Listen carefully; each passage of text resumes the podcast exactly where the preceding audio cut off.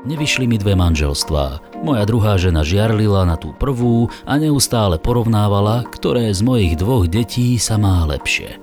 Žiarlivosť vie zničiť nejeden vzťah. Dnešný príbeh, ktorý vám prináša magazín plný elánu, je o mužovi, ktorému nevyšli už dve manželstvá. Prvýkrát som sa ženil z lásky. Janka bola moja známosť ešte zo strednej školy. Niekoľko ráz sme sa rozišli, ale nakoniec nás to aj tak ťahalo k sebe. Začali sme spolu bývať, nasledoval bežný scenár, svadba a narodenie našej Hanky. Boli sme šťastní a nečakal som, že pokračovanie nášho príbehu bude mať nádych drámy. Zarábal som si ako vodič autobusu. Viem, že som robil veľa, aj nočné. Bolo to ale pre nás. Mohli sme sa mať dobre, dovoliť si veci – Janka sa ale začala mať až príliš dobré s niekým iným. Začala si s mojím kolegom. Keď som mal službu, oni si zatiaľ užívali v našom byte, v našej spálni. Bolo mi z toho o to horšie, že dotyčného som osobne poznal. Nasledoval rozvod a pre mňa dlhých 9 mesiacov, kým som sa z toho dostal. Niekto iný by asi nemohol svoju bývalú ani cítiť. Ja som však chcel ostať súčasťou Hankinho života – Snažil som sa s Jankou normálne vychádzať. Po nejakej dobe som spoznal Gabiku. Pri nej som na svoju ex úplne zabudol. Boli sme v kontakte len kvôli cérke. Môj život sa opäť dostával do normálnych koľají. Ženiť som sa už nechcel, ale vedel som, že s novou priateľkou chcem mať dieťa. Podarilo sa.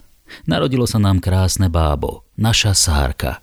Od tej chvíle sa ale veci začali meniť. Gabika začala na moju prvú ženu a dceru žiarliť. Snažil som sa vysvetliť, že s Jankou musíme komunikovať, nakoľko máme spolu dieťa, musíme spolu riešiť veci, ale vždy len ohľadom malej. Gabikino správanie som najprv pripisoval hormónom. Čakal som, že počase sa to ustáli. Priateľka ale bola schopná vyprovokovať hádku za každým, keď som mal ísť za Jankou a Hankou. Samozrejme, že som prišiel v zlej nálade – Prvá cerka to začala cítiť. Začal som sa obávať, aby na mňa nezanevrela.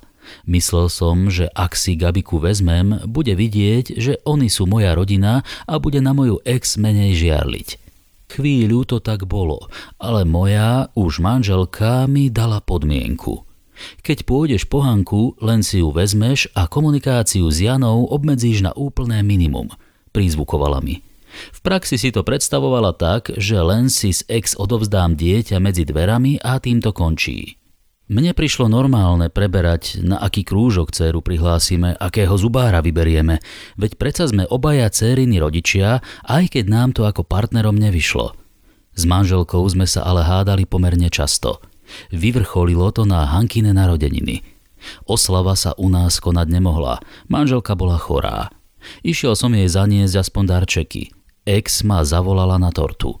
Od nášho rozvodu ubehlo naozaj dosť času, navyše už mala ďalšieho partnera.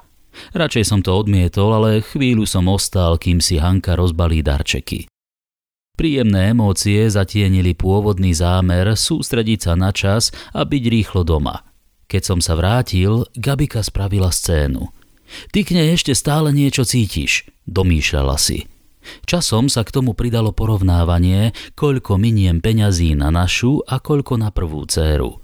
To bola posledná kvapka. Nikto sa pri mne nemal zle, snažil som sa, aby všetci mali všetko.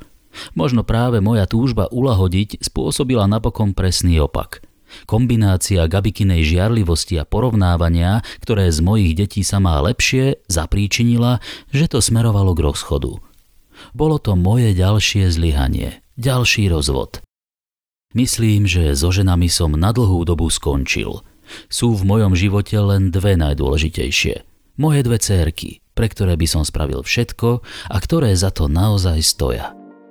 Ak sa vám tento príbeh páčila, nezabudnite nám dať follow na Spotify, 5 hviezdičiek v Apple Podcast alebo palec hore na YouTube. Ešte viac pútavých príbehov, ale aj receptov, rozhovorov i zaujímavých článkov si prečítate na webe plnyelánu.sk.